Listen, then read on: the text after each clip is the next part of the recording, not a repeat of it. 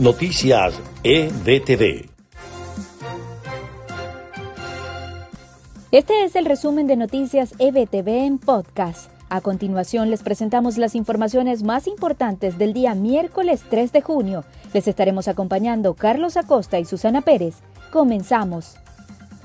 Colas y protestas en las estaciones de servicio de Caracas. Así se resume el tercer día de venta de combustible bajo el nuevo esquema de precios que contempla gasolina subsidiada y a precio internacional. Los cinco buques iraníes que llegaron a las costas venezolanas no satisfacen la demanda del país petrolero.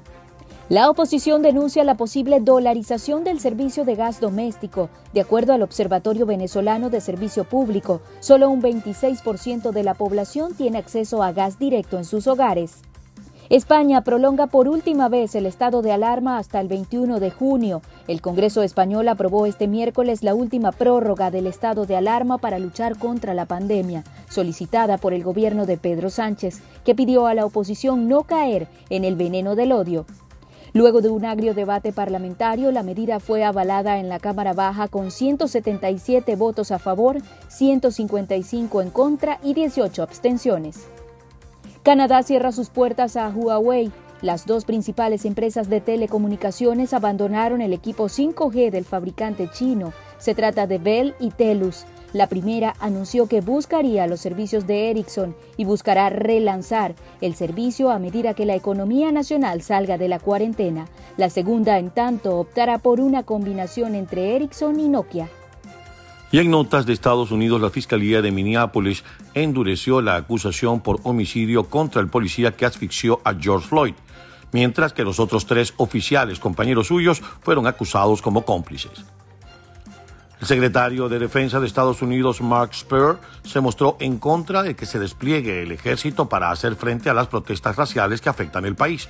Lo dijo un día después que las fuerzas del orden optaran por no cargar contra los manifestantes pacíficos frente a la Casa Blanca, pese al toque de queda. El alcalde del condado Miami-Dade anunció que el horario del toque de queda para este miércoles continúa siendo desde las 12 de la noche hasta las 6 de la mañana para prevenir cualquier hecho de violencia que se pueda suscitar en la ciudad.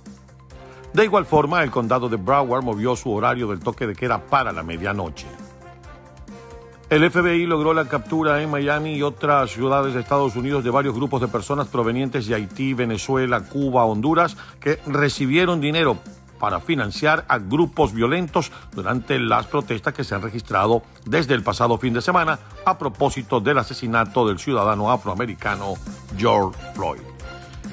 Hasta aquí este compacto informativo de Noticias EBTV en podcast. Trabajamos para ustedes Marifé Soto y María Gabriela Rondón en la producción del espacio. Susana Pérez y quien les habla, Carlos Acosta, narramos para ustedes.